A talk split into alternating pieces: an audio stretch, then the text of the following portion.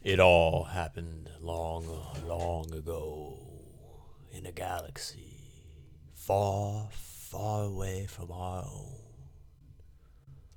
About a story of a family that could walk on the sky. And how they had to fight conflicts in the cosmos. Fights in the frontier. War in the stars. This is their story. Star Wars! Ba ba ba ba! Dun dun dun dun dun dun dun dun dun dun. Happy May 4th, Star Wars Day, y'all. May the Force and the Fourth be with y'all. This is the Rowland Stoner podcast. My name's Luke Rowland. A lot of people like to call me Luke Skywalker. I only respond that to though when I'm high or on an airplane, which is a good thing we're doing both. I'm right now currently high, not on an airplane. I'm in an X-wing. I'm in the Death Star. I'm currently about to bomb the Galactic Empire and free everyone from reign and tyranny of the dark side of the Force. That's not true. I'm just sitting here on my desk with a notepad talking about some nerdy shit. How you guys doing? Doing good? Doing good? This is a smoke session. I'm your host. You already know that though. You know how it goes. It's pretty self-explanatory, just like a ghost. A force ghost. I think they're really good at being self-explanatory, but not really good at just explaining, you know? Like when Obi-Wan was a force ghost and was like the things I said to you about your father were true from a certain perspective, just not the actual truth, you know? Yeah, Darth Vader did kill your father, but your father shouldn't have fucking crossed my goddamn lightsaber path. I had the high ground. He didn't. He was a low life bitch, and I had to make sure he stayed that way. How do you do that, Luke? You cut off his legs. Don't worry, he got his knuppets fucking toss my torso to the ground. Do you? Do you think that Darth Vader got the final blow to Ben Kenobi in A New Hope? Cause like Ben Kenobi kind of like disappears as Darth Vader's like doing the swing, you know, and so like I don't know if Darth Vader instigated him joining the Force and he got that last shit, or Ben was like, "Peace out, motherfucker," right as you know, because there's like it's either a hit or a miss, and I can't tell. I really can't tell because he turns into a ghost, and it's 1970s prop effects. Like, there's no like close shot rewind, You know, like the fucking NBA has better graphics than Star Wars in the 70s. I think nowadays you could really make a good argument of who, has the better graphics, LeBron James or Luke Skywalker. Yeah, overall, uh, this is uh, the May 4th special, Star Wars. I'm going to be talking about all the new shit that's coming out um, on today on Disney Plus. Uh, they have this new kind of like mini series. I talked about it on my last May 4th special because that's when it came out, uh, called Star Wars Visions. And it's like an anthology animated series, but it's not like Clone Wars kind of shit where it's like, you know, or like The Bad Batch where the characters are taking place within the canon. These are all spread without. It could be a super long, long, long time ago in a galaxy far, far away, or it could be a very, very short amount of time ago in the galaxy that's far, far away. They all happen in the galaxy far, far away, but the timing of it is completely different and all over the place, and that's exciting because all all the different animation is happening. Each episode of Visions is correspondent to like an animated studio, animation studio that Disney, the bigwigs at Disney are like, hey, we'll um we'll contract out these things to y'all. Y'all do something dope with lightsabers, and uh, we'll make a bunch of money off of it and give some of it to you guys. And that's basically what Disney did with Visions, and I'm here for it because these are gonna be some dope ass motherfucking uh motherfucking short stories, and that is what this May the 4th special will be about, or at least the fun force fact of the day. It will be me reviewing all of the new Visions episodes that came out today, because that's what I'm doing today. I'll record a little bit review for all you guys. But right now, this is the smoke session where I just talk about my life, talk about what's going on in the recent world of the Rowland Stoner, and then we'll get to the rest of it for you guys. Overall, my life, it's doing all right. I'm like done with school forever, so that's like a big weight off the shoulders. But it's like I'm in like this weird ass limbo, guys, because I'm supposed to be graduating May 8th. It's May 4th now. I finished classes and all that shit two nights ago. So now I'm in like this weird limbo of uh yeah, just limbo of a time where I'm like about to change up a lot of fucking aspects of myself. Like this summer is gonna be a grind time where I'll still like be able to like do comedy and like I got the podcast, I got the RU, I got me, myself, and I, and the boys, and my pursuit of my passions. Like all that shit stays the same. It's kind of been staying the same, only getting more and more exemplified, not exemplified, exaggerated. That's what I want to say. Like we're moving on up, you know? It's getting more and more fun. The budget's increasing a little bit more of the production value with every season. And I'm entering in like a, a new season. Almost like a network change, man. I feel like I'm moving like from Wednesday nights to Friday nights on prime time, folks. Like and I'm excited for it. I'm here for it. It's gonna be a good time. I have a lot less things to worry about, like the club. Past Sun Devil stand up onto a new generation of officers. I'm excited to see what they'll do with it. Uh, right now, I'm just excited to live some life and get to see a lot of family. I have like a really big like graduation parties happening soon, and like that's like I know that that's been a thing that like a lot of people have been looking forward to for a couple years because they keep on telling me, Luke, I'm so I'm looking forward to your graduation party in a couple years, and now it's happened. It's happening, and I think it'll be fun. I think it'll be a good time. I just hope it's not like my last graduation party where I well, I did myself dirty. I like invited all of like my rogues gallery. You know what I mean? Like all the people in my life I uh, had relations with. Let's say that for my high school graduation party, and because I thought they would all come in at like their own time sporadically throughout the all day event, but they all decided to roll like pull up at like the hours from five to six. So I had to like. It was like it's like one of those. I'm I'm I'm not gonna make a Star Wars reference right now. I'm gonna make a Batman one, but it's like it's like that time when Bane broke up, broke out all of Batman's rogues gallery from Arkham Asylum, and Ark and Batman had to like fight everybody all at the same time while being exhausted, and Bane just watched and laughed menacingly in Spanish. That's kind of what my first graduation party was like. So I hope the second graduation party and the last graduation party, unless I decide to be a fucking doctor for some reason, I hope this one is more like a season finale kind of stuff where it's like all the heroes from the past and all the friends coming out of the woodwork to help like you know reminisce on the times i i'm just hoping this is a clip episode I really hope it's a clip episode and not a bottle episode. You know what I mean? You know what I mean? Either way, we're saving money. Well, that's about all the updates I have to give you guys, the audience, as the progress of the Rowland Stoner podcast. So stay tuned, folks, for the fun fact of the day, where I will be going in depth and in detail reviewing these Star Wars visions and which ones are dope, which ones are bad, which ones are aight, which ones you should check out, which ones you shouldn't check out. Yeah, you should probably check them all out though, because uh, you gotta support local animation studios and such. But first, a little Star Wars sketch, yo.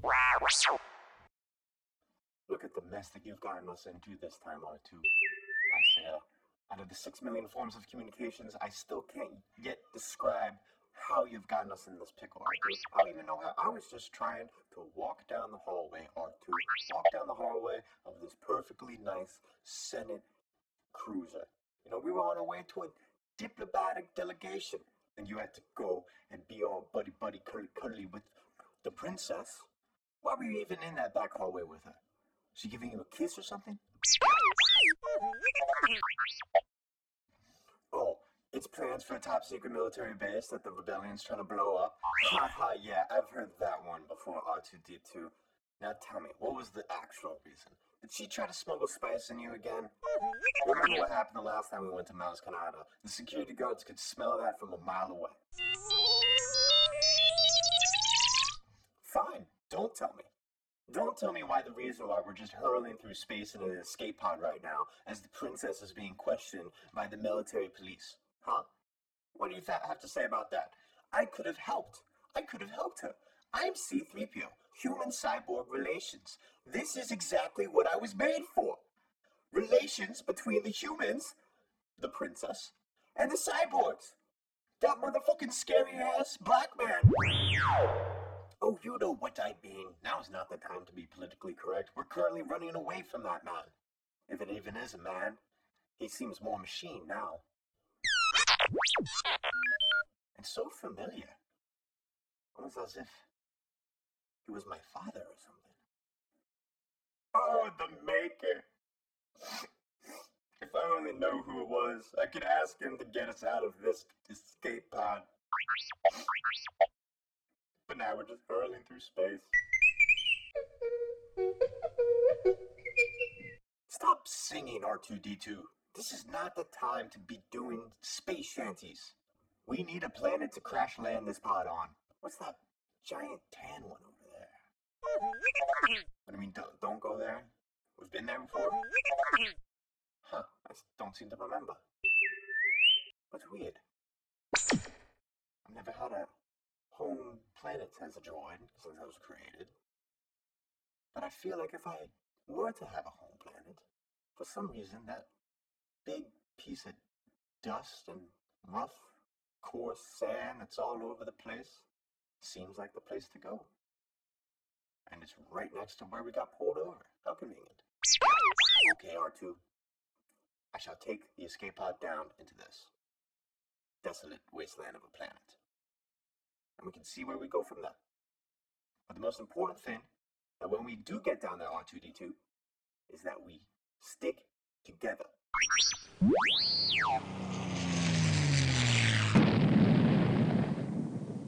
All right, y'all. So I just watched the first episode of season two of Volumes. Fucking phenomenal. Great way to start off the fucking sophomore attempt. This was by El Guiri, which is an animation studio from Madrid, Spain. To give a little bit background on them, this is the studio's mission statement Bring a vision to life. El Guiri Studios is an animation studio specializing in directing, developing, and front end production. We provide concept to final delivery services with a focus on quality and innovation. A crew with experience in projects like Tales of Arcadia, Troll Hunters, Incredibles, WALL-E, Ratatouille, Cars, and many more. We recently finished a 14 minute short film for Star Wars Visions, written and directed by Rodrigo Blas and created from concept to script to screen here at El Guiri. Release date is May 4th on Disney Plus, which is today. And I just saw that very, very 15 minute long short special, 3D animated, and it was fucking dope, y'all. So it was entitled Sith, and the animation style is 3D animated, but it was like that kind of new comic book esque animation style, almost like in, into the Spider Verse, but mixed along with like those. You remember those Barbie animated movies, like from way back in the day, when everyone kind of looks like a porcelain doll? Like the main character of Sith looked like a person from a Barbie animation, but then the entire environment that she was out and about and around were all like paint marks on the side of the walls and like it's all over like her ship and the place that she's at. And the story itself is about a former sith apprentice who's like low in, living on the down low. She's living on the lam. She's got like a little droid pet and she's just making art. Everywhere she goes then then the feelings feel you know her surroundings. And she's like real pissed off that like all of her art has like these like super dark undertones but she is a former sith so yeah there's gonna be some dark undertones with your shit you know It's what you get when you're a Sith. And she has like this cool like ability to like use art to force paint and like the environment around her like the colors of the environment around her would change within like as the tone of the short did is really fucking cool. It looked like she was walking in her own sketchbook. And like not to like spoil the entire thing i'm not gonna do that. I'm just reviewing it. But like she paints a dope ass mural. There's an even more badass uh she like is like you know there's like a beacon and she has to go check out the beacon. So she's like on this like motherfucking badass like spin cycle shit. You remember what general grievous rode around to evade ben Keno- uh, obi-wan kenobi in episode 3 like that dope ass motorcycle looking ass thing that is what this sith has former sith i don't know dude i swear she kind of reminded me of Salma Hayek. I'm not gonna lie. I really hope she was voiced by Salma Hayek. I don't know who voiced her though. I should find that out. Oh, and then there's the moment when she's being pursued by her like former Sith master, and this guy just like by the books, badass Sith looking dude. You know, he's got the yellow eyes. He's got the fucking face vocalizer, for breather.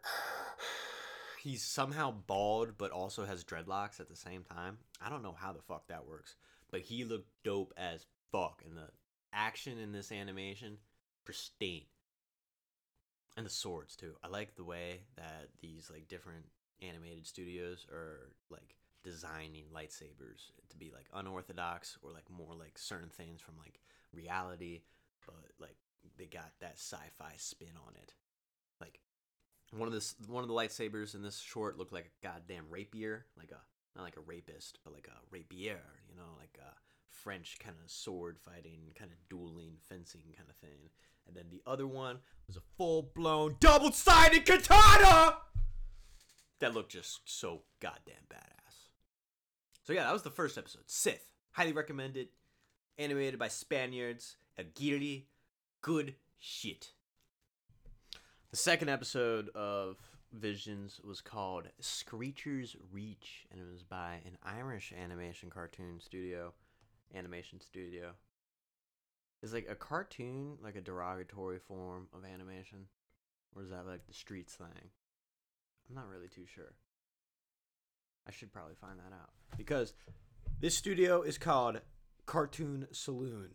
which I think is more like a casual way. So I'd say cartoon is like the casual way of saying animation. Because it's never like, oh, this won the Academy Award for Best Cartoon Feature. Nah, it's Best Animated Feature. A Cartoon Saloon. It's a Kilkenny based cartoon saloon. Five time Academy Award, Golden Globe, BAFTA, Emmy and nominated animation studio. Formed by Paul Young, Tomm Moore, and Nora Twomey. From award winning shorts to featured films and TV series, Cartoon Saloon has carved a special place in the international animated industry. The deep fondness for the source material comes through, and the painterly hand drawn aesthetic is enchanting. That is the Hollywood Reporter's um, review on Cartoon Studios animation. And it is pretty fucking dope. It's like 2D animated. You feel like you're reading a children's book while you're watching their shit. And Screecher's Reach, the Star Wars animated short that Cartoon Saloon created for Visions, is exactly that a children's book of a story. You know, you got the classic hero's journey kind of in it while you follow a little orphan named Daal, and Daal lives in this like tapestry style kind of orphanage fac- factory work house. Amazon warehouse. Dow works in space Amazon, and Dow wants to get the fuck out of it. So there's like this like little area that's like right around the uh, right around you know the local places of this like local farm area, Space Ireland, Space Amazon warehouse called Screecher's Reach, where like there's a haunting lady who you know just screeches and just wants to wants to haunt people and kill people and I think it's based off of um the Irish folklore character, the banshee, because like it's a screecher, you know, screaming cliffs, It's an Irish animated studio. Star Wars. How do you make a ghost? At Star Wars, you make it a Force ghost. Force ghosts, a banshee, and a screeching. Try to get out of the reach. And Daal wants to reach Screecher's reach. Wants to go and enter the belly of the beast and doesn't want, you know, friends to come, but friend three friends are like, "Yeah, we want to we want to leave this warehouse too. Fuck this place. Let's go. Let's go meet a ghost." Oh, there's another hummingbird outside my window. Oh, look at that. So cute. You know, hummingbirds kind of look like ghosts. I feel like they have supernatural abilities and such. Like, no matter what, I could feel so shitty about myself. If I see a hummingbird just vibing out, I know I can do right. I know I can do well. I know I can live a good life. It's like the exact opposite of a ghost. If I see a ghost, I will vibe wrong. I will vibe in. I will be an introvert. I will not do what I need to do because I'm like, I'm being haunted. Ah. And that's what Dao was also concerned about, is whether or not when she sees this ghost, what will happen? Will she fight or will she flight? Will she disappear out of sight? And something along those lines happens. But this animation, I'm not gonna spoil the rest for you, but it's more just about uh, not everything is as it seems. It's all mind over matter, and um, don't be afraid of taking a shot for something more. And sure, a journey might lead you to dark, but it can also show you the light and show you uh, where you need to be in life in order to pursue more. And then you get abducted by a Sith. How the fuck do you. Damn, dude, these next, like, two shorts from Star Wars Visions Season 2 are almost like sister pieces of itself, which is really funny because they're both about, like, those good, wholesome family values that everyone always loves to live up to out in outer space. So, the first uh, short is called In the Stars, and it's about uh, it's by Punk Robot Studios. They did. Let me see what they're up to. They've done like uh, a lot of cool ass, fucking, uh, a lot of cool ass fucking shit there. An an animation studio based in bum ba dum bum bum bum an animation automated and built by creative human storytellers, artists, and universal builders that aims to make a contribution to the world, promoting good values, unique content, and outstanding visuals. Since 2008, thanks to a great human and multidisciplinary, multi multidisciplinary team, we are developed projects for television, advertising, and film for high impact visuals, among with preschool series Flippos, Los Adventures de Molin Perlita, and the animated short film Historia de un Oso in 2014, winner of the first Oscar Award for animation in Latin America, which is a standout. They're based in Santiago, Chile, founded by Antonia Herrera, Gabriel Osorio, Marie Soto Aguirre, and Pato Escala. So, Punk Robot, stop motion animation studio, and the story that they did about Star Wars. It's called In the Stars, or Look to the Stars, or like Shoot for the Stars, Aim for the Moon, something like that. And it's about these two scavengers that live on like this like you know tropical planet that kind of like has like mushrooms that grow everywhere but only the mushrooms can only grow within starlight like all of the vegetation of this planet can only grow in starlight basically these two scavengers live in like the south mexico jungles like south america jungles you know amazon warehouse and the problem is though is that like the world is covered in cloud and industrialization because the empire, the imperial factory that's creating called killed all of the life on the planet is like killing up the resources and stuff. And the stop motion is really fucking dope, not gonna lie. It's like there's so much layers. Every scene from it looks like a scene from like an I Spy book where like there's so much detail and like all the everything stacks all on top of each other. You know what I mean? And it's like a little sister who's like the dreamer who like you know she's collecting water so that she can like paint stuff and it's like she tells the story of her, their mother which led a revolution a rebellion against the empire but the empire's technology was too great and too grandstanding that they just killed everyone on this planet. It's like the most subtle the most subtle way of explaining that a genocide happened in a story is to make a like a two minute animated like exposition on like some like stone paintings about like yeah you know we had her mother. Here's a picture of her mother. It's just a little icon. She was a great woman. And then she went against an AT-AT and just got her brains blown away.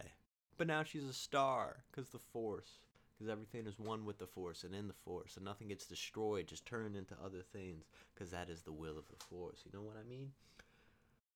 And the older sister she's just like yo everyone in our village is dead we need to do what we can to survive we can only do what we can to survive we will wither away someday but until then i need to protect you my little sister and the little sister's like, fuck that. We need to bring the smoke back to these imperial bitches and take back our land. Viva la vida loco. Motherfucker, I'm ready to fight. I'm ready to fight. Put me in, coach.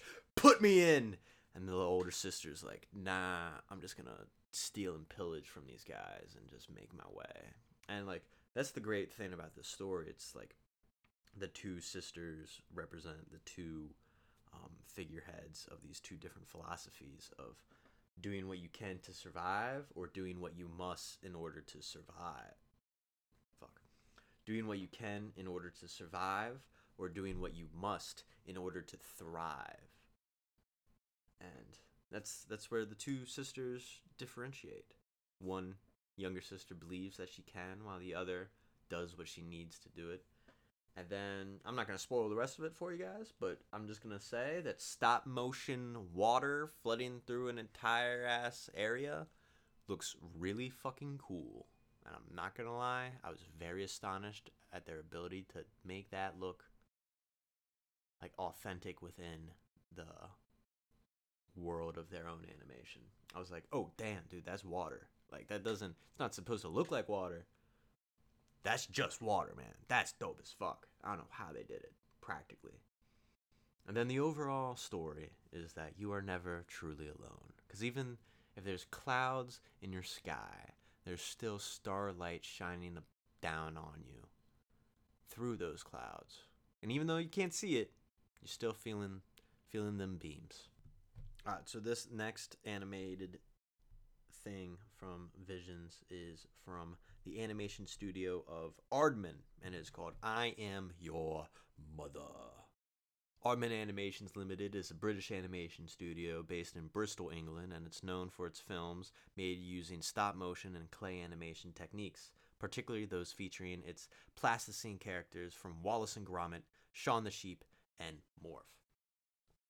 And this animation studio, they did uh they did little you know short about Star Wars, and it takes place in Hana City at this pilot training school academy hosted by you know people who pilot spaceships and such, and like you know it's really hard to get around knowing how to fly these things. So you need to like go to school for that. So there's this academy in Hana City who has this like end of the year racing competition because it's Star Wars. There's obviously gonna be some racing in it. George Lucas loved car racing. He actually almost got into a car accident, and that was when he realized, oh shit, I should probably write down this great idea I have for a war in the stars, and they'll make everybody a star. And then I can go back to racing fast cars. So that's what he did. And this episode right here is a little bit of an homage to an homage, yes. I know fancy words, but it's an homage to George Lucas's street racing days. So it starts off pilot training school, competition. The the daughter, she's like a little Twilightin, uh, a cadet. She's embarrassed by her mother, as all teenage outsiders are.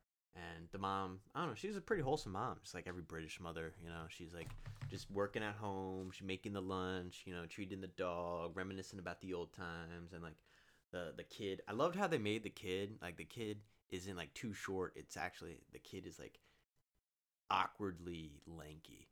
Um, then and like like towers over her mother, which I think is pretty funny. Uh, and then there's also the supporting cast members of this, like one of like the Twilight's friends in the fucking mo- uh, in the fucking short in the pilot academy is a Wookiee. Oh, that was my Wookiee impression. It also sounded like I was drowning in a puddle of my own blood. But the Wookiee, dude, this Wookiee, definitely a stoner, man. The way he was walking around just being like, "Her, ah!"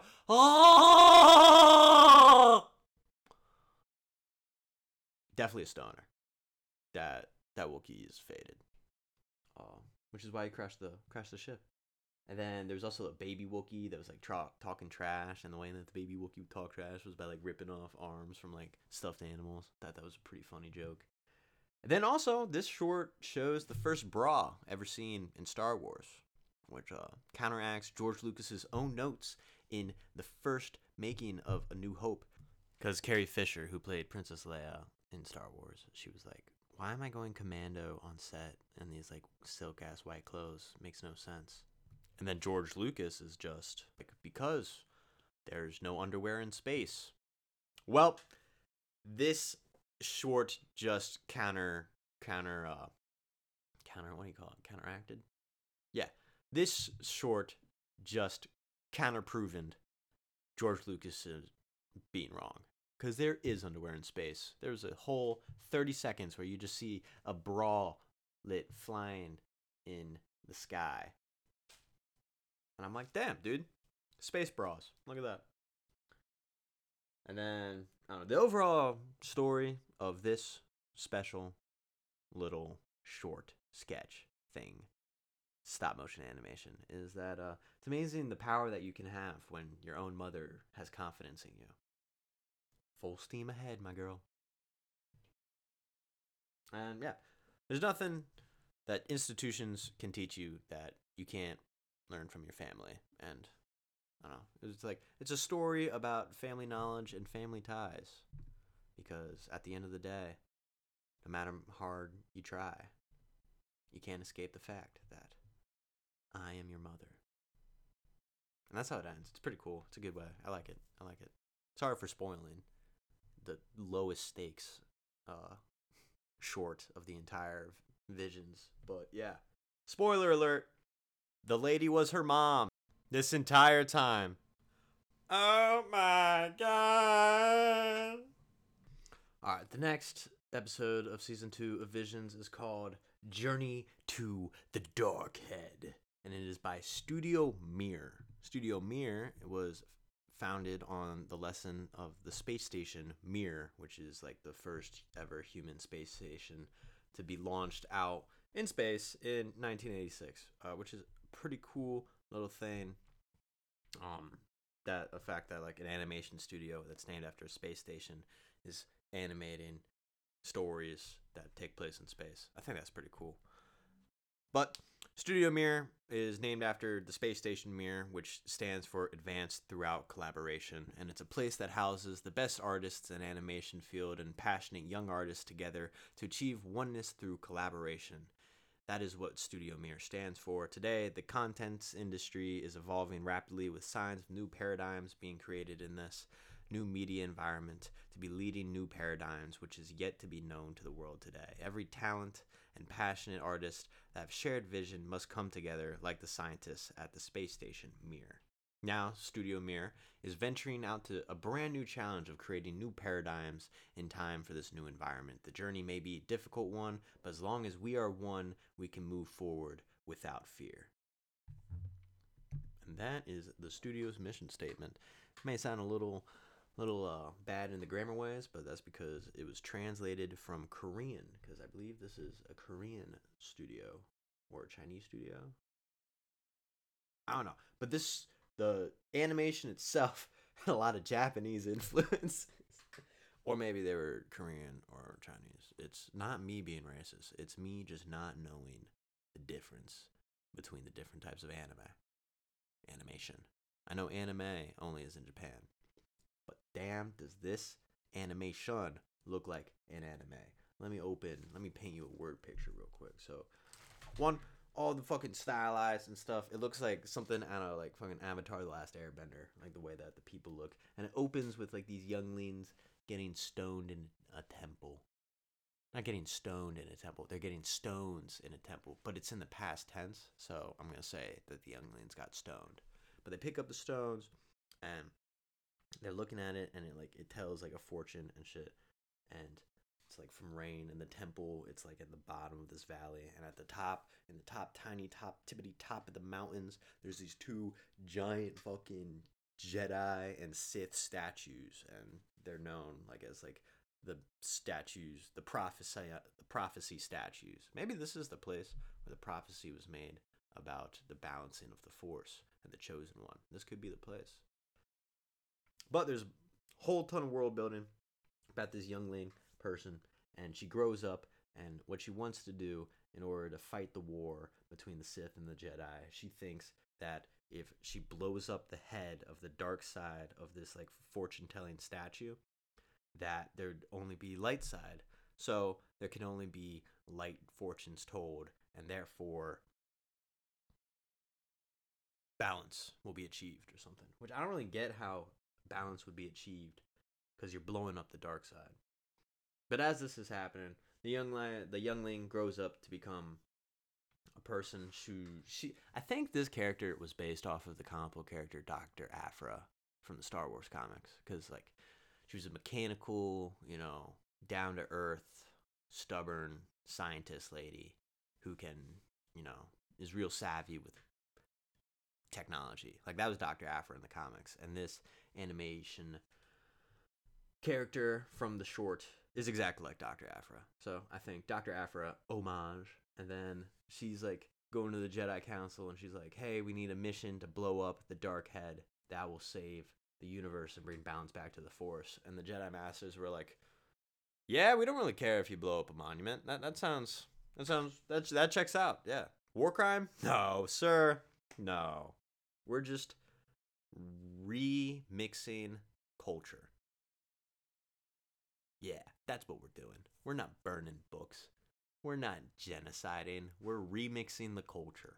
That's what the Jedi Masters said. So they were like, "Yeah, lady, go perform your go blow up uh literally go blow up the shrine that like you grew up under." And she's like, "With a heavy heart, I shall do this." And the Jedi are like, "But we're to send a guy to help you out with that." So they send like this little badass youngling Jedi kind of thing with a dark past and a dead master and a facial scar. You know, your run of the mill Star Wars hero. And his name's Tao. And they go and they try to perform this, you know, act of terrorism against the environment and the universe apparently. And the guy who's trying to stop them and he's actually he's trying to like recruit Tao, the badass Jedi dude, to become like his Sith apprentice. Is this like just long haired Keanu Reeves looking motherfucker? So we'll just call him Keanu Reeves. Uh, he kind of looks like a Mister Sinister. If Mister Sinister was in the Star Wars universe, that's what this motherfucker is. So he's like, you know, Sith. He's chasing after Doctor Aphra and Tao, and Tao is like, yo, like let me just fight this dude. Let me. I want the smoke. This man killed my master. Let me end him. And then, of course, Keanu Reeves is like, yeah, you're playing into my plot. I just wanted you to feed into your anger. Use your hate. Strike me down, and I shall be more powerful than you can ever comprehend with the power of the dark side. You know, that's what the Sith dude, that's like his motivation. And they just have this motherfucking, oh, dope ass, awesome shit looking.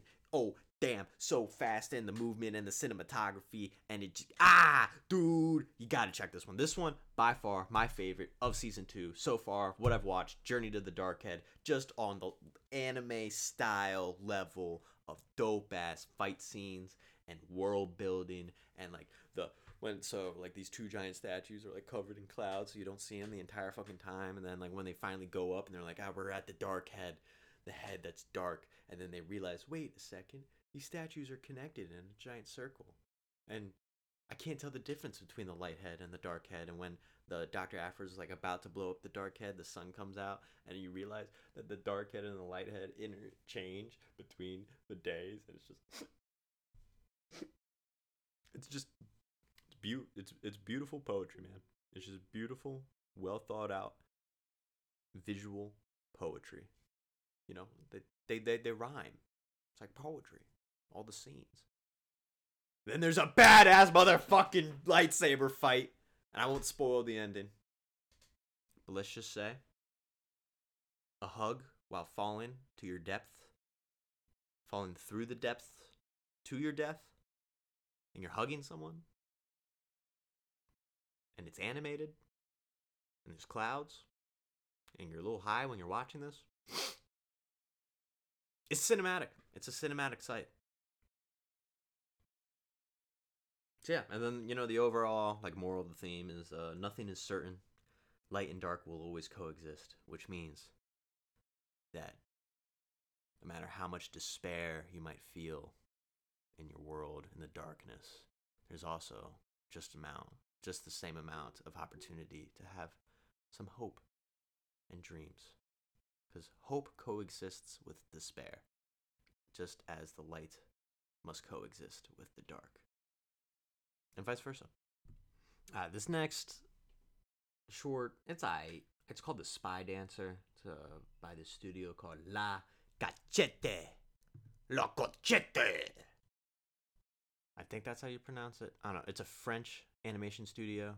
Their website, all the information they say, is Animation Studio, founded in 2014, hidden in Paris, which is some of the most French fucking description ever. Like, it's just selection of progress here's our show wheel. We were founded in 2014. We're in Paris, but like some of their other projects that they got, other than this fucking Star Wars Vision Spy Dancer shit, is Los College Noir, Medha Avis de Passage, and Mui.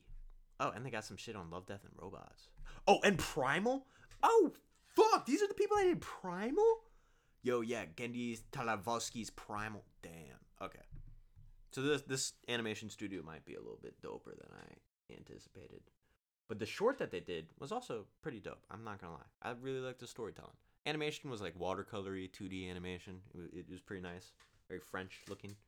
But uh, yeah, the story itself it's about a night at an imperial opera house in a space Paris. You know, it's not like actual Paris, but it's fucking Paris in space and a lot of French vibes, you know, like oui oui, thank you, thank you for coming to the dinner. Please have a seat, mademoiselle, maman, and then you know, there's like the type of dancer that like is dancing. It's not like ballet or like Rockettes or even like some French shit. It's you remember in the prequel trilogies when you heard about the tra- the, the tragedy of Darth Plagueis the Wise, you know when Anakin Skywalker is learning about the, tragedy of Darth, Plagueis, uh, and Palpatine's like really just being a creepy ass motherfucking priest. That scene when they're in like an opera house and there's like bubbles and there's like ribbons going all over and like there's someone dancing in the middle of the bubbles and you can't really see it but it looks cool and like there's like oh it's like how do I learn this power? It's possible to learn this power. Not from a Jedi. You know that scene? Yeah, that's the type of dancing that happens in this short right here at the Spy Dancer. The dancers are spies, they're fighting the rebellion. It gives me a lot of. The story gives me a lot of like French resistance kind of vibes. Like Paris is occupied by imperialistic fascists. There's obviously an underground resistance who have to compromise their own cultural things in order to fight the good fight and provide information to like an underseating rebellion. And then you know the imperialists like like take away stuff. I'm not gonna spoil the the shit but let's just say it reminds me a whole lot of the end scene of inglourious basterds which is one of my favorite quentin tarantino movies but definitely a lot of homage to the inglourious basterds also ribbon dancing fighting pretty fucking badass. Not gonna lie. Not gonna lie. So, Yeah. Oh, and one of the robots in it is like one of the robots from uh, Rogue One. Not like the same character, but type of robots that are like in it. And I thought that was really cool. Little Easter egg. It was a KSI unit, K2 unit. I know it's not an IG unit. But anyway, Spy Dancers, good ass shit. Highly recommend. Especially if you're French or suffering under a fascist regime. Are we getting into the last final three shorts of this Star Wars Visions volume? The next one is called The Bandits of Golak, and this is by Studios 88 Pictures, which they have done many of things, such as um, Troll Hunters, uh, some other stuff. I think they're out of Bollywood.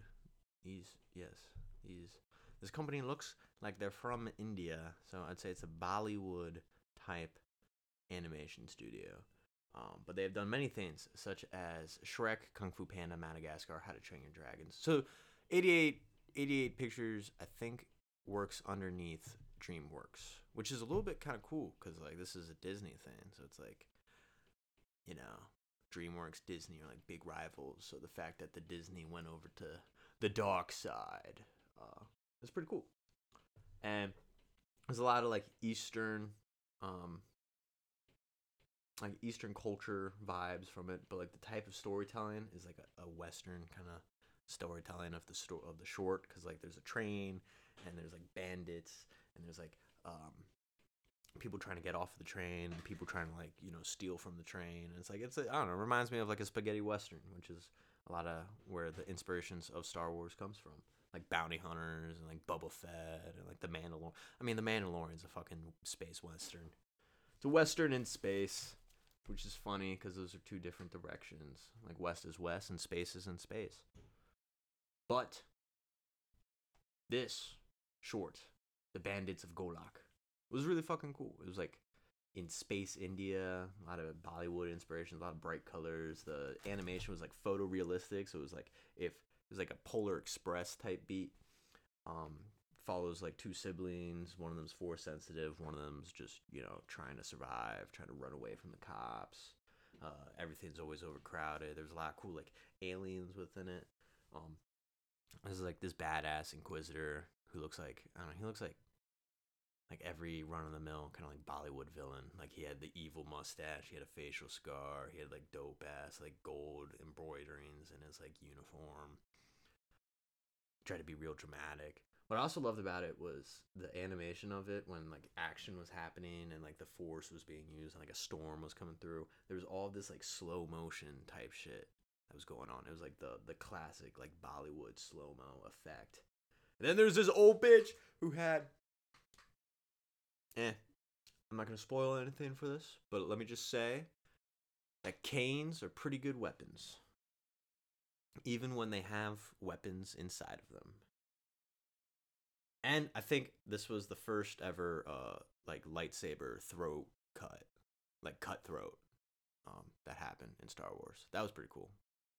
But I don't think I really liked how that guy was able to talk afterwards though, because like your throat is literally like caramelized. You're not gonna like he kind of he did sound like a smoker out of 40 years though. He's like ah Jedi in Golak, what the fuck, and then out. I'm like I don't even know. And then the sister who's force sensitive walks into the water. And I really like like just the overall thematic themes of these Star Wars visions where they use the symbolism as water to to symbolize like rebirth and new beginnings. I can I can resonate to that. All right, so this next animated short is called The Pit and it's by Dart Shatachio and Lucasfilm and uh, Dart Shachio, I'm definitely botching the way to say that uh, name, but Dart Shachio is based in Tokyo and it's an American owned 2D animation studio creating authentic Japanese quality animations. Even though it's an American people, it's Japanese quality because it's in Tokyo. So technically, it's anime. And the anime style of this certain pit of a short is like in the kind of old school 90s kind of anime style like like real like cowboy bebop type beat or like the boondocks you know as in everyone kind of looks cool. Everyone kind of looks like a, I don't know, like a just a generic kind of anime shit. Enough said. Um, and all the characters look like they're from the Boondocks. But the the story starts with like this imperial chain gang, and like they're meant to like dig a pit in the middle of the desert, and they do. But as they're digging the pit, um, there's also like a city being built off of the kyber crystal that they're digging. And low key, this entire short reminds me of Holes, the movie Holes, except for they're mining kyber crystal instead of like I don't know peach juice or something. I don't even know what they were trying to look for in holes. I don't even know if they knew what they were trying to look for in holes. I think they were just digging holes. Yeah, this there's this one really cool shot where it's uh like a whole ass time lapse sequence of the development of the digging of the pits, but then also like the rise of the city. Like and it's all like shot in like one single like frame, so like looks cool as fuck. And you can like just see just the the months of labor and intensiveness just going by day after day, day in and day out. And then once the workers finally reach like the end of the pit at the bottom, the stormtroopers who are like all on top on the surface, they're like, "All right, we're done.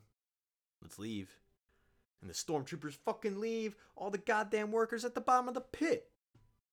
And then the entire fucking shit turns into like an allegory of the cave of like, you know, human society gets put into the government into this fucking cave and they can't see the natural like order of things and there's this one hero who knows about the way things are and how they should be and he like tells this great story about like we can find help. We i just need to climb out of this hole out of this cave out of this pit and go find help. And i know that people will help me if i can because everyone's got a little inner light in them that shows them the way you know through the force. And if you listen to that inner light you listen to the way of the force. That's what he was telling his little sister. And then he goes up and i'm not going to spoil the rest of the shit for you let's just say reminds me a lot of The Dark Knight Rises and Liberation. It's a great it's a great just short story about like humanitarianism and the power of community and the power of people. And there's an end credit scene. So be on the lookout for that one in the pit cuz the end credit scene is fucking worth it. And then finally, the last animated short of this volume's visions from Star Wars Lucasfilm and Disney and all these various studios is the swan song of them all. Oz, Aau's, Aau's song. That's how you pronounce it. A A U. Aau.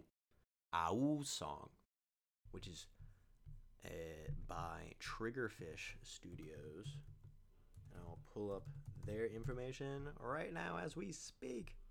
Oh, this is an actual Triggerfish information animation. Here we go. Triggerfish Animation Studios. It is an African animation studios. Oh, that makes so much sense. Now, okay, so Triggerfish African Animation Studio. Damn, they got some cool ass fucking projects. I'm not even gonna lie.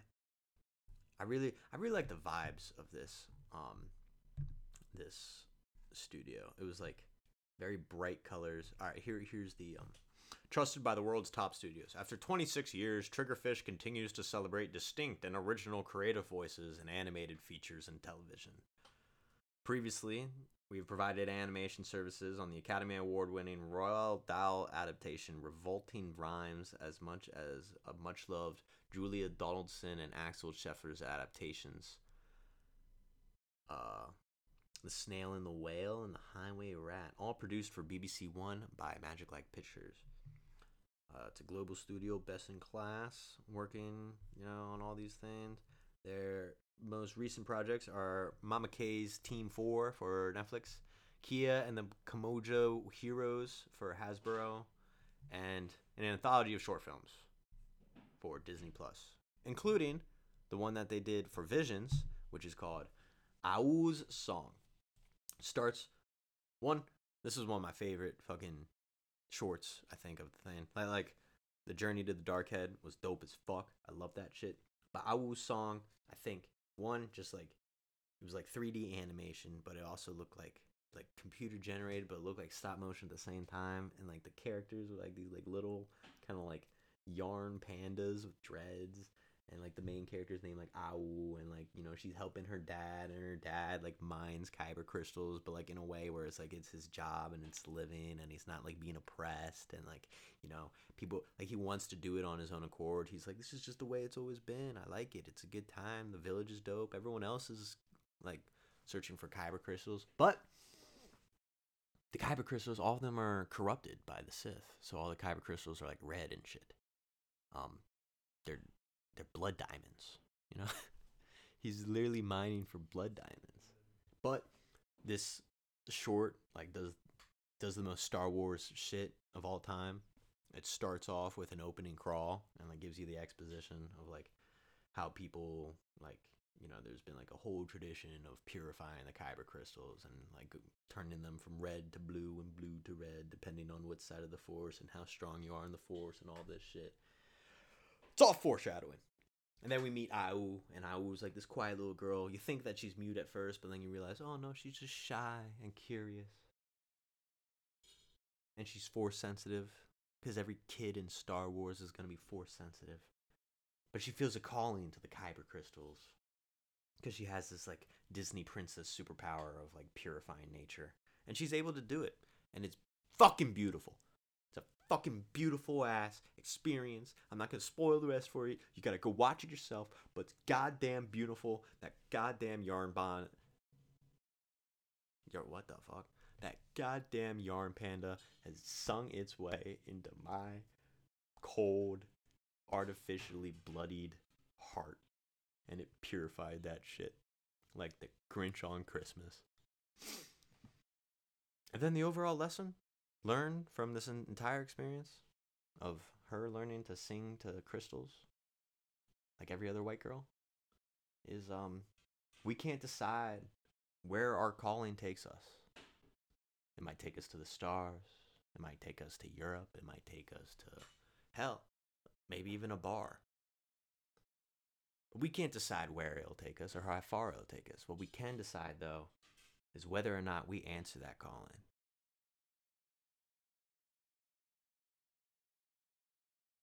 And when we do,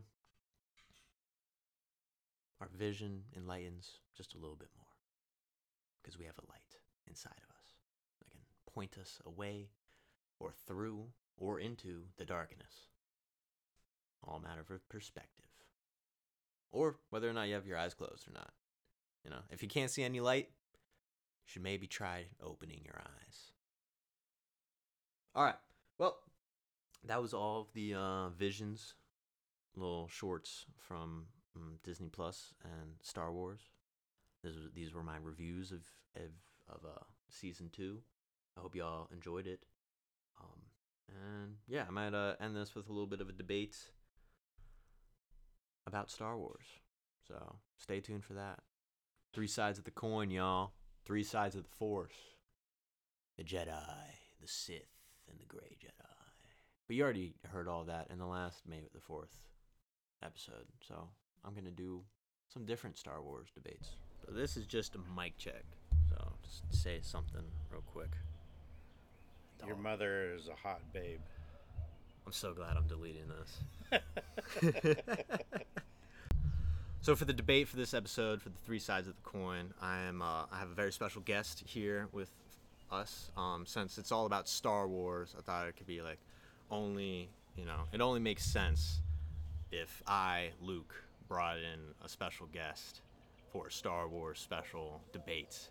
The only special guest, obviously, that could possibly fill fulfill the quota, you know, fulfill the quota of the hype is my father. So Gregory, you are my father. Correct. I am your father. Or the wrong quote, Luke, I am your father. Yeah, there you go. Yeah, the popular and then the right one. That, that's how it usually is. Um, but uh, you you were the person who obviously got me into Star Wars and That's the correct. lore and such ever since the seconds of my birth. Correct. Has anyone ever told you that story? Or Um, you shared that story with anyone? Yeah, but like you know, whenever I share that story, everyone's like, "Well, that's a biased opinion." Uh, like he's he's obviously doesn't know. So so um, yeah. But before we get into how you got into Star Wars, Sure. uh, I'd love to if you could share with the audience how you got me into Star Wars. Sure. So um, when we went to go visit the hospital you were going to be born in um, at um, St. Joe's in Baltimore, Maryland, uh, we noticed, or I noticed, that they had just done the redone the rooms, and they put into every room DVD players with bo- with boys. Uh, speakers. Ah, so oh, it was like Bo- yeah, high, Bose speakers, right? yeah. The Bose speakers, the high quality. Gotcha. And so I turned to your mother and said, "Oh, I have the perfect movie for our son to watch." And so she's like, "What?" I'm like, "Don't worry about it." So you're born, and I show up with the bag with everything, and they bring you into the uh, room to kind of hang out with us, Mm-hmm. and I pop in um, Star Wars: A New Hope, and uh, the you know just the, the beginning over the speakers, and your mom fell asleep. so, um, but yeah, I think you were. Well, I'm sure she exerted a lot of energy. Yeah. You know, going into that. Um, I think I got. I was able to keep you in the room long enough to see at least a majority of the movie. Sweet. So, All right, cool. Got got that first so act. I think in. you were two days old. Okay, dude. nice, nice. I always I always joke around with the material. Or no, not even. You would be a day old. Day So, old? Okay, yeah. cool. Because I always tell people like like yeah, my dad was just in the waiting room watching Star Wars when my mom's Right. in labor with me. You know, like I compress the story, uh, the timeline. But then they always ask like, uh, I was like, well, what was your dad like doing and stuff? Like, I'm like, oh, he was trying to figure out a good name. he was doing research. Yeah. Despite there, or despite the the myth, you're named after me. So yeah, yeah. Unfortunately, or fortunately, who knows? I feel like you'd be a good person to be named after. I'm not naming my son Gregory though. well, yeah, that's fine. Right. I might, I might, I might do a middle name of Bink. That'd be a, Uh, well, that pretty, would that would, that would be interesting. that'd be a pretty obscure middle name. I feel like I like. All right. Well, how do you get into Star Wars? Because you're one- you're one of those rare Star Wars fans where you saw it in theaters. Yeah, so I so I was born in '72. Mm-hmm. So I I was trying to think today, actually, like when I remember seeing Empire Strikes Back in the movie theater, Mm-hmm. actually here in Phoenix um, at Cine Capri, uh, very vividly. Like I totally remember that. Um, but Star Wars, I remember I had gone to it. I think we went to it a couple times, and I'm trying to remember if we were living in Nevada or California at the time. But I know my parents took me, and I um, so I was about six, Gotcha. and I remember uh, just like loving it. Um, and I think we saw it at least twice. What was like the theater experience? Because it's like I, I hear so many fans of like um, you know, like like I obviously remember growing up like going to the Star Wars premieres Right. in high school for the sequel trilogy. Like everyone was dressed up, but like Right. So the so I would say for so Star Wars came out and then came out again and then came out again. Like Okay. they had So they kept multiple, re-releasing. and every time they re-released it, it got bigger and bigger and bigger. So it kind of depends. So I don't. I remember there was cheering, which was Mm-hmm. strange in a movie theater, but there was cheering, uh, like when Luke um, did certain things, and so uh, I remember that. I do remember Empire Strikes Back. Uh, there were definitely people dressed up for that. Um, so uh, there was definitely Darth Vader, um, some of the other characters, and Mm-hmm. then it seemed like every time there was a new movie. So when Return of the Jedi came out, it got even bigger, more dressing up, more Gotcha. extreme, and so it just kept continuing each time. And again, you got to remember they re-released them because this is prior to most of these were VHS prior and- to VHS. yeah, yeah, the home box office Yeah, wasn't was really not an industry. So they would re-release them. yeah. Um, and I remember like people would be interviewed and they'd be like, "Yeah, I've seen Star Wars 56 times," you know, and so I mean, it just was a phenomenon that that just came out of nowhere. So Gotcha. So and now now like you know being uh, a 50 year old Star Right. Wars fan and seeing three different trilogies come out and the the movie watching experiences of all three of those trilogies, what would you say is like your favorite or like the best? So I, because of my age, because of because I grew up watching all of them and seeing them all come out. I the original trilogy of A New Hope, Empire Strikes Back, and Return of the Jedi would be my favorite. Um, just the way it happened. Um, I think each of them brings a different aspect, and that's where it gets lost. Yes. I don't like to necessarily compare them all because they each This have. is a a- debate, Dad. We got. I got know it's a debate. That's what but- we're here for. We're comparing them. but um, I think and it I think it really depends on the age of the person too, which ones they like the best. Oh, okay. So would you like say that like uh, there, there, there's like a, a rule of a rule following amongst like fans is like the trilogy you grew up with is gonna be your favorite.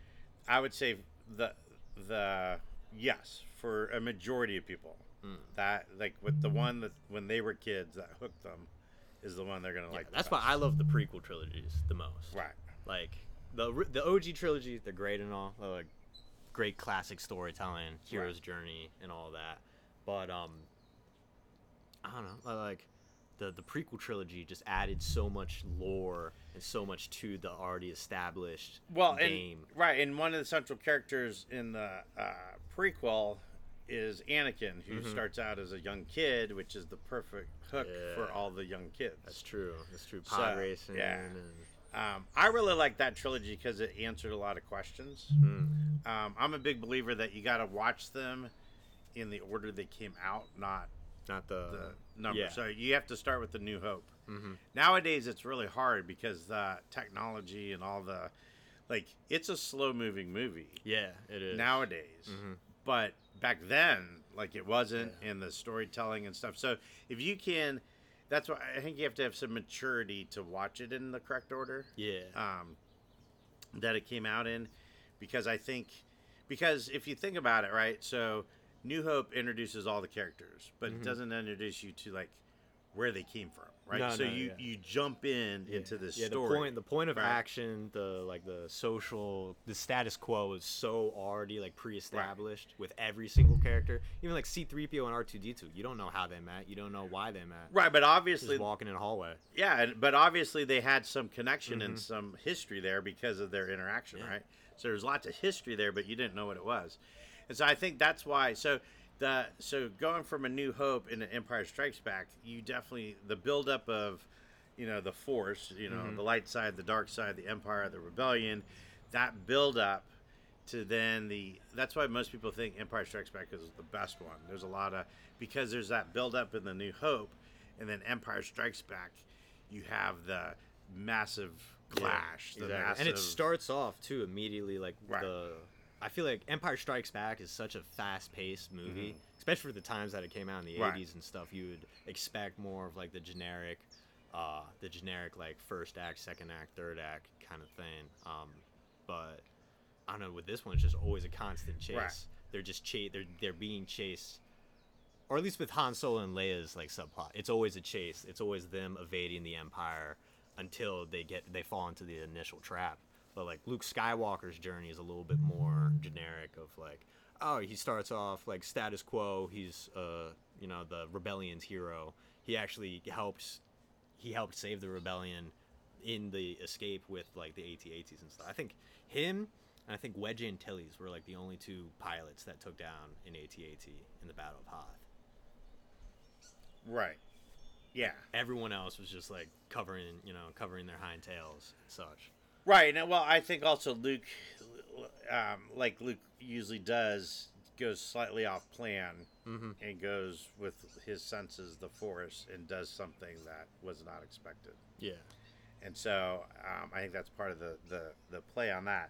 The the fascinating thing with Empire Strikes Back, so George Lucas changes up the plot style, right? Mm-hmm. And he it's fast and intense, and the the battle on Yeah. Hoth, and and then it Yeah, we hit the ground down, right. rolling, and then once you get to Right. Dagobah, And so I think that's that's why, because there's a lot of people think Return of the Jedi is, is the best one because it has some conclusion, it has some final say, but the um, and they introduce like a whole nother world with the Ewoks, and, Mhm. and that's the beauty of Star Wars. It seems like they're always introducing new parts of the galaxy or Yeah. new species. There's always a new level new- I mean, even with all these TV series and yeah, each one Yeah. adds something new to it. It- even if like, even if you don't want to see body modifications and like, Right. you know, the the mob top inspirations of like Boba Fett, Right. like you still, you still like they still add to it. And like, what I also love about Star Wars is like you can tell the world, like the earthly influences Right. of it,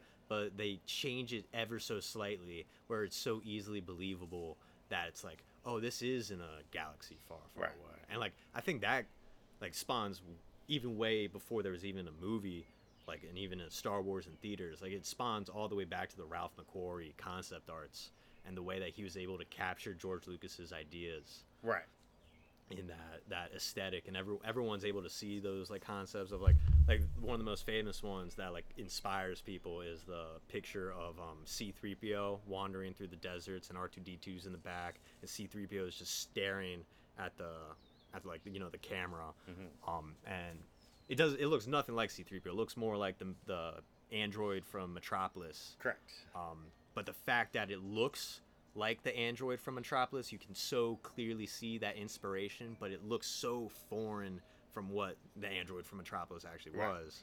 Um, that you're like, wow, this is a completely, entirely different thing.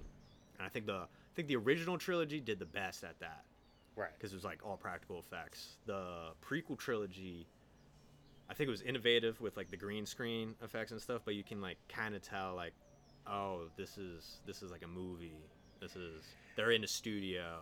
Right. So so that was fascinating because so George so George Lucas reason why there was such a large gap between the first three and the next three is because of the in the stories he needed to be able to do things that they physically or or by Mhm. computer couldn't do Mhm. good enough to do it yet. Yeah. And so that's he talks about that how he had to wait Mhm. and how then he wished actually he talks about this at another point where he kind of wished that he had done some other things or waited for the first three because he you know he was probably the biggest critic of himself and the fact that he could have done more done this or that He could he could have hired a writer for the those romantic scenes. Not Right. gonna lie. so well and, the- and and and i think that's the fascinating thing i love about star wars is they don't necessarily talk like us or there's things that are slightly different than what we do Mhm. which helps us remember it's in a galaxy far far away True. Yeah. and and that I think that's a piece that some people get lost. They forget, oh, this is supposed to be in a galaxy far, far Mhm. away. Because you know, there's some of the lines are quirky or just the way they talk. Sometimes is like, okay, interesting. Um, but I like that fact because again, why do we watch movies to escape, right? Yeah. So um, the original or the uh, prequel, the best part of the prequel Mhm. is it answers a lot of those questions, especially about Darth Vader. Like, how can you end up with this character that is so evil? I mean, you just look at him. Someone says like Yeah. "ouch," yeah. and he like kills him. Like it's like yeah, literally- like yeah. he just kills people left and right. We couldn't find him, sir. right? Yeah. Yeah. I mean, it, it's it's He- a constant. He's the most formidable. I think. I think Darth Vader is like by far undisputed most formidable, intimidating villain of cinematic history. right, and he's introduced that way. Mhm. Like, so you have no concept. And the of- end all be all argument of it is just look at his hallway scenes. Yeah, First scene ever is a hallway scene, and the best scene ever, which canad- canonically I love, takes place literally ten minutes before his first ever hallway Right. scene. Like, like, because if you watch Rogue One, that's the one I'm talking about. Yes. The hallway scene in Rogue One. That happens, and then you know the ship leaves, and then the next thing you see in the Star Wars canon is his big ass Star Imperial ship, the first shot of Star Wars. Right. So it's like two back to back hallway scenes, and you just like, I don't know, like, that's just like the perfect like. If you don't know who Darth Vader is, you watch those two scenes, you you know who Darth Vader is. So the prequel does a great job of of explaining how we got there Mhm. and and what it took, and it took literally all three movies to get you to It that did. point. It did. Um, the beauty though of it is also dives into a lot of the Emperor, and then all the stuff that's that with the stormtroopers, Mhm. and there's just a lot of things that there's a lot of answers through the prequel or setups, right? Yeah. because that was one of the biggest questions I remember as a kid was like, what are the Clone Wars? Like, Clone Wars? Like, what's Mhm. this? I You know, Your I- dad died in the Clone Wars. Yeah, it was like, a throwaway line. right. It was just like Clone Wars, and lo and behold, they created a whole Clone War, you know, um, Yeah, series, and yeah, they start. Yeah. So so it's just fascinating because I feel like um, TV show, comic books, anime. Yeah. The beauty of Star Wars, George Lucas allowed people to like take something and then Mhm. expand it and just go with it and him not having to worry about like, well, Uh, no, that's not what I thought it was going to be. Dave Filoni. Right, he didn't have full con- he let go of control Mhm. of the galaxy that he made and let people influence it their own way to enhance it. I think that's Mm-hmm. the one of the beauties of Star Wars, where sometimes you get people where they get too much control and they want to hold on to it, and you know, it, it everyone's limited to what they can be, how creative they can be. Yeah. So. Yeah, I think I think George Lucas did a really good. I, I think I think people like give George Lucas a bad rap of like being a bad writer or like you know not the best director, but Right. like you gotta you gotta give the man the credit where the credit's due. Of he is the one of the most innovative directors and inspirational directors of our of his generation. Like, cause one he's like buddy buddies with Steven Spielberg, you know Francis Ford Coppola, so he's like up there with the goats. But he also like created the Pixar machine. Like he also Well, yeah, he. So the if if you watch redefined the, genre of sci-fi and made it a right, blockbuster. was it the Light and Magic? yeah, um, industrial light, magic, and sound. Yeah, if you watch that series in the six episodes, yeah, it really gives you insight of the influence George Lucas had, but also the team that he built Mm-hmm. and relied on to, to come up with some of this stuff. yeah, So if, if you're a true Star Wars fan, that's one I would highly suggest watching Mm-hmm. yeah. to get an insight, especially for the the original series because it focuses a lot on that. Because Mm-hmm. you get to see how much of a leader George Lucas was. right, he had these visions, Mm-hmm. and then he relied on people to come up with Yeah. fulfilling them. Uh-huh. So Yeah, and I liked, I really liked how he was. Uh, he had a he had a standard for like the the level of artistry, Right. And like he had the standard for like what he wanted and what he wanted to do, and he had a very high standard for himself. But like the standard of like how to get that end product and stuff, like he he, he played very loosely with, and that's why you were able to like get these like awesome sequences that no one's ever been able to see before because no one's been able to like comprehend or like or even if like I don't know like the nitty gritty of it. George Lucas uses the dark side. That's what I'm trying to say, and no one really gives him credit for that. They, they think he's just oh this light side, kind of like by the books dude. But he's broken the rules many a times to create a new set of rules. right. Um, and I think that's why I like the prequel movies more than the original movies because the original movies set the rules of like Star Wars and such. Right. Of like, you know, we have the Empire, we have the Rebellion. The Rebellion's trying to overthrow the Empire, light side, good side. But then the prequels takes all of that pre-established rules that he made, flips it, and breaks it. Because like in the prequels, you have the Grand Republic, and they're the good guys, but like You got the, the, the, separatists. the separatists are trying to and it's like you know the like the union and the confederacy and the the separatists are the bad guys but like they never really explain like in the prequel movies they never really explain why they're the bad guys. It just establishes it's these are the bad guys. They're painted as the bad Right. guys. When like when the original trilogies you know why they're the bad guys. They're fascists. Um, but uh, the Republic, you get to see the good guys turn into the bad guys, and through the allowment of breaking of rules, of like Anakin, like the the it starts off with the Jedi Council breaking a rule, and Right. like Qui Gon Jinn breaking a rule, and like I like despite what happens. Like I will train this child to become the chosen one, and the Jedi is like, all right, fine, we'll let you train the child, and like them becoming lazy and like them not like that's like the fall from the force from the way of the force uh to like do their own ways and like you see uh, you see the rise of the dark side in the prequel and it's through the breaking of rules in order to obtain power and in order to uh a stat like in order to keep the status quo like the the motivations of the Jedi Council Right. is just to keep the status quo the same. Um, but that's not the way of the Force. The Force is ever changing, ever flowing, and it, it shifts the, the balance from light Right. to dark.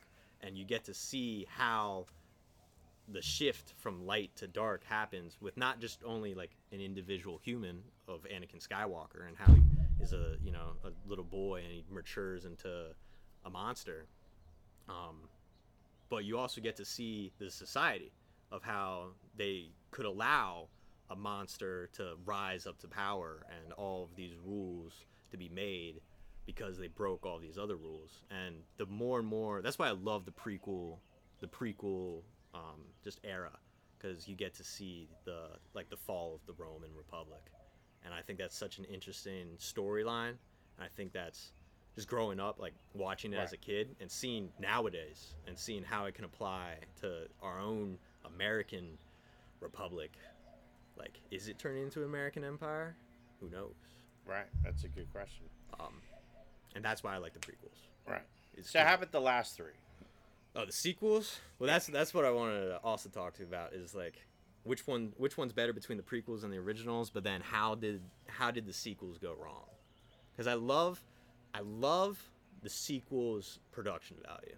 Like I think it has the best of both worlds of practicality Right. and CGIs where you are immersed in the world. Like you feel like you are in a galaxy far, far away, like at least visually and stuff. But the problem is the storytelling is so obviously studio interference of the sequel trilogy and how it doesn't connect and flow and like like like like the sequel trilogy in itself I think is trying to be two trilogies of like the Force Awakens and the Rise of Skywalker and then the, the like the Last Jedi in itself tries to be its own thing. So I think uh, that's a hard. That's so. I the way I view the final three is more like. Um, yeah, I agree. The production is unbelievable. Um, I don't. I I I think too many people dive too hard into it and had way too high expectations. Yeah. I think that's the problem. They have these super high expectations, Yeah. right? And because Return of the Jedi does have an ending, Mhm. right? And so you can walk away and be happy. Yeah. And so how do you take something that that ends, right? Mhm. Has an ending and then continue it. And so that's where I think if you start to look at the like the Mandalorian and all the things that are coming out now that fill in some of the gaps Mhm. to um, the Force Awakens, right? Yeah. Um, that starts to make more sense Yeah. Because you jump again. You're jumping what thirty years? Is yeah, it thirty, years after Return of the Jedi? 30 years after Return of the Jedi. Right. the So Jedi. you have all this time, Mhm. right? And so the first trilogy, so the original trilogy, you jump in the middle of the story, right? Yeah. So the prequel, you know where the beginning is, you know where the end is, right? Mhm. So the problem with the next set is you don't know where the end is, No. right? And they decide to make the beginning 30 years later. Mm-hmm. So there's all this stuff that happens Yeah. to get to the first movie of the next Mhm. trilogy, right? That is true. And so, and you're introduced to some familiar, you know, you're on Tatooine Tatooine. No, you're not even on Tatooine. or You're on what? Jakku. Jakku. That's right. Which reminds you of Yeah. um, It's like similar and- but different. right. Similar but and there's different. Rey, and you're introduced, and and you're and you see the old Empire destroyed, Mhm. and so it's like, well, okay, with any true, there there can be no vacuum, right? No, yeah. Something always fills the va- vacuum. So something filled Mhm. the Empire being gone, right?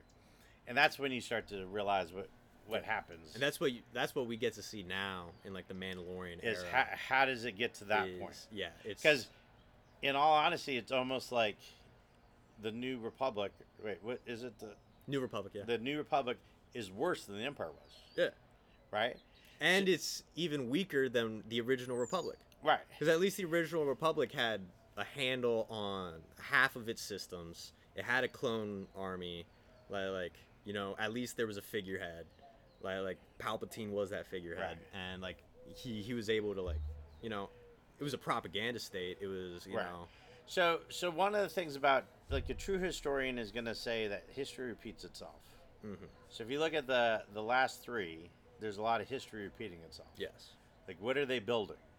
The New Republic Oh well, no, it's the First Order that built. or the First Order? yeah, the Death Planet. Right, which is the Death Star Mhm. all over again. Like there's some so so I enjoyed the fact that there was some of these repeated themes, right? Yeah. These again you have so then you have another villain, right? Mhm. So it's like how did he become who he became? Yeah. So I think I think the the issue of why they don't and maybe I need to watch all three in a row. I haven't done Uh-huh. that. Um, is maybe I need to because there I do agree there seems to be some jaggedness it's not as smooth. Yeah. Um, but I do think they were also lending themselves to can we continue the story? Yes, but I think like like the the the strengths with the prequel trilogies and the original trilogies is like they they knew that they had to continue the story. The Right. prequel trilogy knew how to con- like it knew the ending. Right. The original trilogy, obviously, the ending's like a happy ending, so like they have something to work with. Um, but then the uh, the original, but like they had one person writing it, Right. and like one person knew the ending and knew how to get it.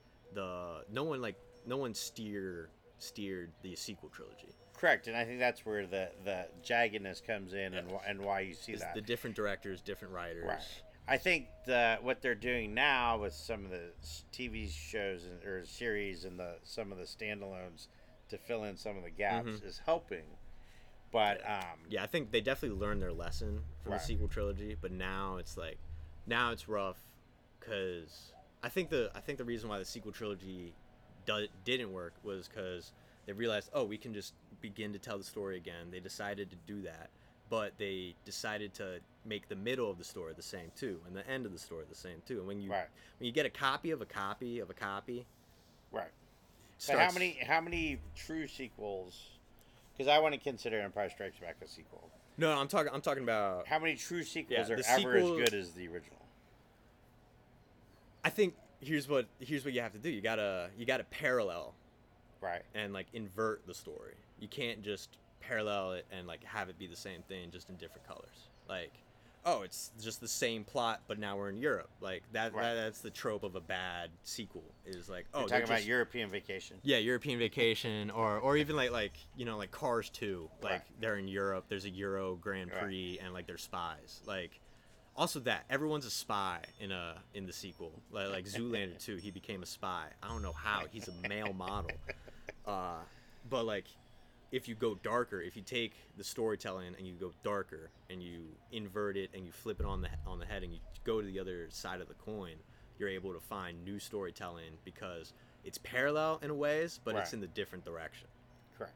Like no one died in Empire Strikes Back. No one died.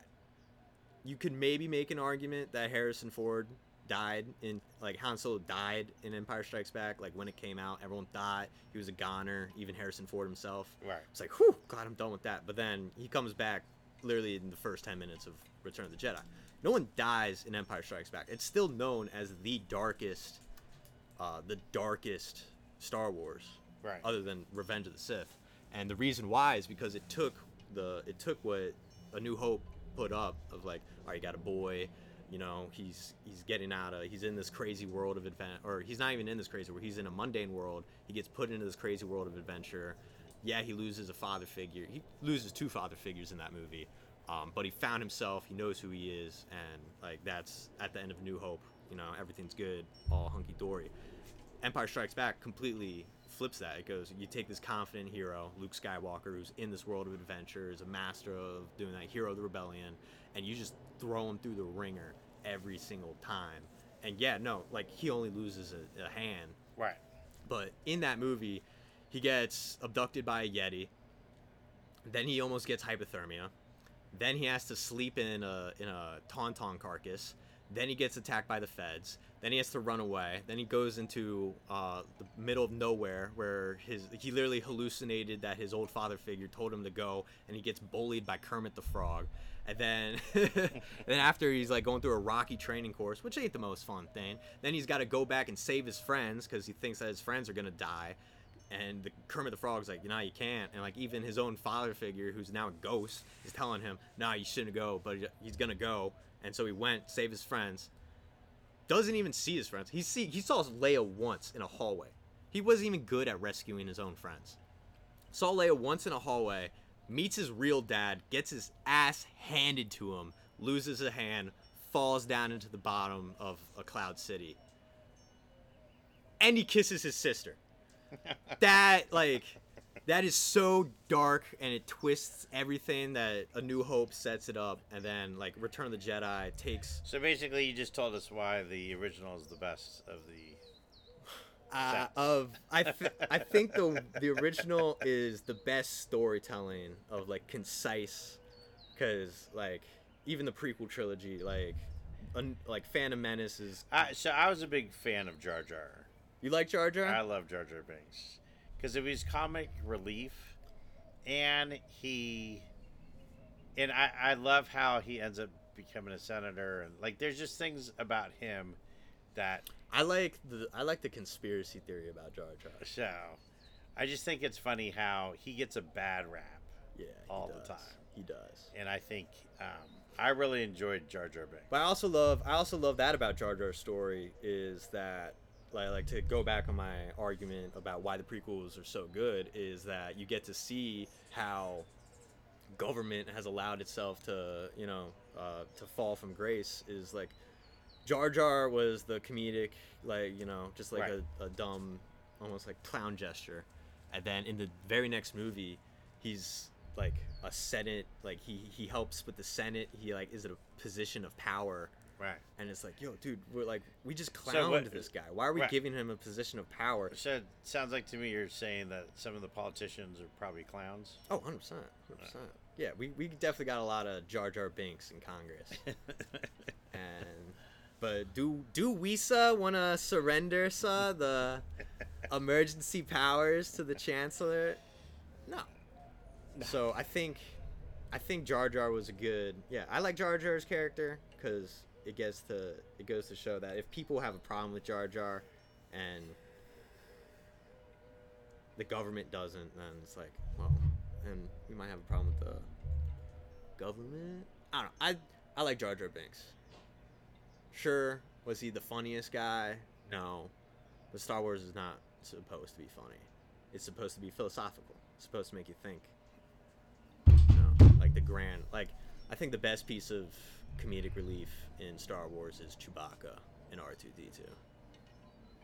Right, because you don't know what they actually say, but you can tell what they said by their actions. Mm-hmm. And, yeah. Yeah, and the interpretations and I like that. I like that. Yeah, the only reason I never dressed up as Chewbacca was because I was never tall as a kid. So I felt like you had to be the tallest kid to be Chewbacca. So Yeah, that's true. and my middle name is Luke, so I kind of kind of had to go with that. Yeah, yeah. I I always dressed up as Luke or Anakin. I like Anakin too. And that's the that's the other thing is what do you what what story do you think is better? Is the fall from grace of Anakin Skywalker into the dark side, or the rise from nothing and the the redemption of Luke Skywalker? I'm a big redemption. Redemption. I love redemption stories. Gotcha. So fall fall from grace into evil is. I, I'm not. I've never been a big Empire supporter. I know there's a lot out there. Yeah. Um, but now I'm a big redemption. I like the. Maybe I'm just optimistic in the Yeah. part of it. I know you're you're a Jedi for sure. So. You're a Jedi for sure. Yeah, I would say the same. But that's why I also don't like the sequel trilogy, because you have this amazing, like amazing story of Luke Skywalker coming from nothing, like never Right. giving up, always knowing that like no matter what you do, no matter how bad it gets, you can always be redeemed. And then you see that happen, come to fruition with the redemption of Vader in the Return of the Jedi, and how he throw he yeets Palpatine off of it. And then you completely spit in the face of all that storytelling, all that character development in Last Jedi, because Luke does nothing. Like he ran away from his problems. He fell back into. It's not even like the dark side because he's not even seeking power. He's just seeking to escape and to and like and that's it. And it to escape from your problems is to is a I think a very selfish form of control. of, Or is it that in order for the youngers, the young ones, to grow into who they're supposed to be, when you hit a certain age, you back off and let them. Like, was he letting Rey come into her own? No, because he didn't know Rey was a thing. Well, how do you know that? If if he's part of the force, right, and she's starting to fill the force, wouldn't he know that? I think he knew way more than he let on. and that's why it's bad. That's why it's a bad sequel trilogy. That's why it's a bad trilogy because you don't know Luke's intentions at all. And, like in the first movie, you see Luke for like ten seconds. so so well, Luke, Luke's in a dilemma, right? Because he had Ben and that whole bit, and that goes wrong, and yeah, Ben becomes goes to the dark side, right? So he has a dilemma that his Padawan, his you know young Jedi, mm-hmm. becomes yeah, and he has the guilt that Luke uh, like, and also the, like that's the thing is I don't think Luke Skywalker would have held a lightsaber to his nephew's bedside, like contemplating to kill him. Like, that's not Luke Skywalker. Luke Skywalker Sure. stared the face of evil in the eye and said, "I will not kill my father." Because that is not the So- Jedi way. so- I am a Jedi like my father before me. I will not fall for your ways. Because that's the like that's the that's the parallel in, in the Emperor's throne room in Rever- in Return of the Jedi, and the Emperor's throne and the uh, Chancellor's throne room in Revenge of the Sith. Those are the two parallels between father and son. right, Luke said no, Anakin bent the knee. right. But here, but here's the question. I I know the writers didn't intend this, and it didn't play into it, but you know, just trying to read into uh, storylines that accidentally happen, right? So, as we get older, right, and we're supposed to be wiser and stuff, we don't always make the wisest decisions when we're older. True. We don't always like have the best. We might have the best motives when we're younger, but as we so, age changes something, right? That's obvious in most people. You see it. Age changes something. So with Luke being older, you know, yes, he faced fear in the when he was younger, but then he's there older. Um, maybe he's weakened. Maybe he's in a state where, because here, so here's the thing I've learned, and and I think, um, like isolation is not good for anyone, right? No, yeah. Right. And so Luke's like it's just amazing how much time he ends up in isolation. Well, that changes people somewhat. Not always for the good, right?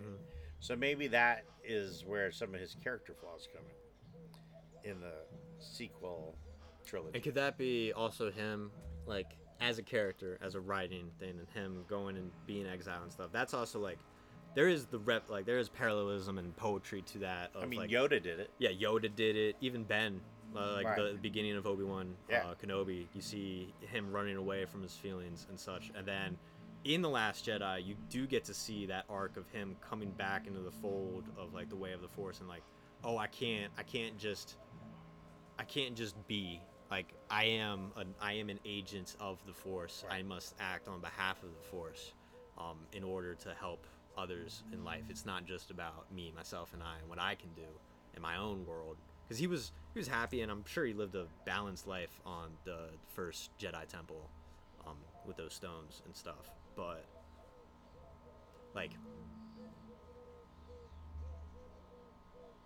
I think Yoda, Yoda didn't do anything because the Emperor was out and about, and like the Emperor was running shit. The Empire won. Right. Yoda attempted, fail, like attempted to do something. He faced the Emperor in Episode Three, failed, and that's when he was like, "I must go into exile and wait." Because I think Yoda, being so in foresight into the Force, he knew about the Chosen One. He knew about the prophecy. He knew. I think Yoda knew Anakin had kids. Yeah, I think so. Yeah. And then even after he finds out, but I think Yoda always knew.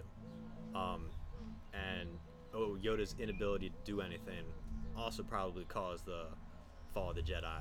Um,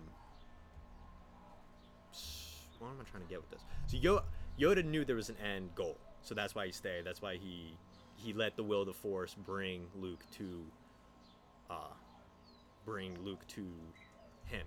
Um, but Luke Skywalker doesn't know, like, as, of that time, Luke Skywalker just knew that Snoke corrupted Ben Solo, and then so he decides to go out and not do anything about it. He didn't even know that Rey was a thing. Didn't Well, even turn we- out like, and, well, and then you know, know the, that. and you know, and now, like we can even say, if Luke did figure out that Rey, that Rey was Palpatine's granddaughter, which he didn't, uh, he didn't know that. That I could see he wouldn't know.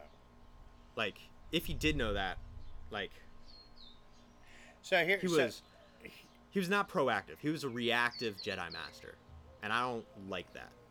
well, okay, so the lightsaber. He was very reactive. He didn't So in the second episode, um, Last Jedi. was it Last Jedi? Yeah. She finds the lightsaber. At they they go to the woman right to find Well, yeah, she finds out. the lightsaber in the Force Awakens, and then she brings it. Like at the the last scene of the movie is hit her handing Luke Skywalker the saber. Right. So she finds it in the. It, so, anyways, my question is like, she finds it in a place, right, Mhm. where she could find it. Obviously, it was placed there by someone on for some reason. So, how do we know that Luke didn't know that someone was going to come along, right, and find it? He might not know it was exactly Rey, Mhm. but he knew it would be somebody. Okay, that's, that's a good point. Right. And then, if they were brought it brought it back to him, would he have chucked it? Because that's what he does. Right. He but- immediately chucks it. right. Because I think that's comic relief in some sense, but that's that unexpectedness. hmm But is that also him saying that that's not the answer? Okay, that could yeah that could be it. Is the the pursuit of this conflict of this wanting to put a balance to the force is not Right. the way of the force, and the way of the force is. I think so. What one of the things is I think, yeah, there's some parallels between the the sequel trilogy and the others, but I also think they were trying to do some slight different things, Mhm. and that's where I think people their expectations weren't met because like him throwing the lightsaber was definitely no one saw that. Yeah, coming, no one saw right? that coming. There's some other ones where they didn't see that Yeah. coming. So the question is, is, is when you have such a high success um, set of movies, right? Mhm. And your audience expectations are, are set really high as a creative person, do you have to bow to the audience or can you do what you want? And if they like it, they like it. If they don't, they don't. True. Those are the two sides of the coin. Right. and yeah, you got to ride that ride that edge. And Rise of Skywalker did not do that. I think that w- I think I would have loved the sequel trilogy if they stuck with their guns that they pulled out in Last Jedi. Think of, I think if they gave Rian Johnson like they gave him because he he the guy who wrote um Last Jedi also directed it. So if you gave him a second chance to finish all the stuff that he he let Correct. and not because the because they were like, oh, well, fuck you, Rian. We're gonna go back to JJ, and JJ was like, well, I'm just gonna make a sequel to The Force Awakens and kind of forget all about Last Jedi. And it's so obvious that like in the Right. trilogy that that happens that it, it takes away from every single one because you're like, oh, like that like that's a trilogy of like what could have been instead of what Right. actually was. Like the original trilogy is what actually was. Like everyone's kind of loves it for what it is. The prequel trilogy is a little bit of both because it's like what it act like. Everyone loves loves it for what it was. Everyone also like nags on it for what it was, but it is what it was, and like it's created a lot of memes because of it, and that's True. that's another beauty of the prequel trilogy. It's just the amount of memes. but um, they were That's able, because memes were starting to be created when they came out, so Yeah. it was easy shot. Yeah, but there's also been so many stories that have been like able to be told after the prequel trilogy, like with the Clone Wars and like with the comic books, and there's so much like open ends and ways that people can close circles and stuff. Right. And even with the original trilogy, like you get to see that. Um, like even even before like the Disney Plus shows and like the Mandalorian, like you remember those Ewok animated TV shows Oh, yeah. and like the Ewok specials and stuff. Yeah, the Christmas one. Yeah, the- I love yeah. those because it was able to expand on expand on it, like com- tell completely different yeah. stories that weren't even remotely related to Star Wars, except for the fact that there were Ewoks in it, and I loved that. Or do you remember the cartoons with C three PO? Yeah, droids. like the whole yeah, like I they were- those.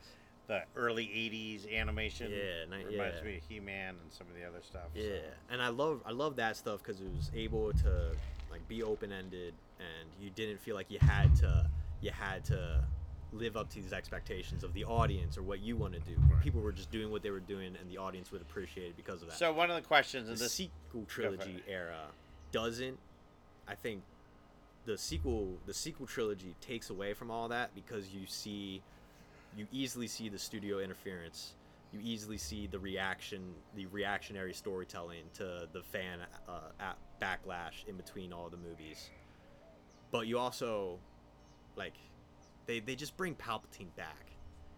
They brought palpatine back and i hate that.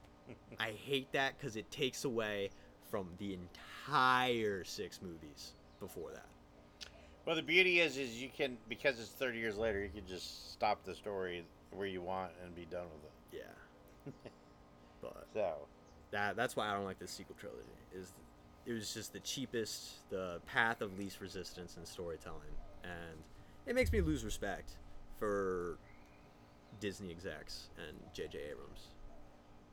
right, but that's it's. I mean, that's the problem with big corporations like Disney, the Mm-hmm. Yeah. Empire. Exactly. So, Exactly. but that's what I love the that's why I love the TV shows and stuff is because like the creators have so much Right. control. Um and they get to talk about like yeah, Disney is the empire. Like we need to band together and be like a creative rebellion. right. Um, and I that's what I love Star Wars. So another, not for today, but down the road. Mm-hmm. Like, so Star Wars is known as the movie that started the whole merchandising world of movies. True, yes. Right. So, I mean, I remember as a kid getting a lunchbox with Star Wars on it. It was my favorite lunchbox. Um, so that that could be a whole other debate. Like, is when a movie or set of movies gets to the level of merchandising, How to How go does- about it. right? Like, is that a good influence? Is that a bad influence? Because I think uh, looking at Star Wars and some of the stuff that came out, some of it was based on merchandising Yeah. versus let's add to the story. So, Oh, yeah. anyways, that's a whole nother debate. Exactly. A debate for another time. So tune into that, folks. Well, thank you, Dad, for uh, debating with me about Star Wars. Oh, you're welcome. This has always been it's always a favorite pastime of mine. um, glad to get some recordings on it and to share it with my friends and all that. Yeah, so, enjoyed enjoyed it. Thanks. Is there anything that you want to say to the the world of listeners? Of your listeners, Yeah. Um, thank you for putting up with my son uh, each and every episode. I'm so proud that he has taken this passion and run with it, and look forward to hearing more from him in the future. Love you, dude. Love you too. All right. And may the force be with you.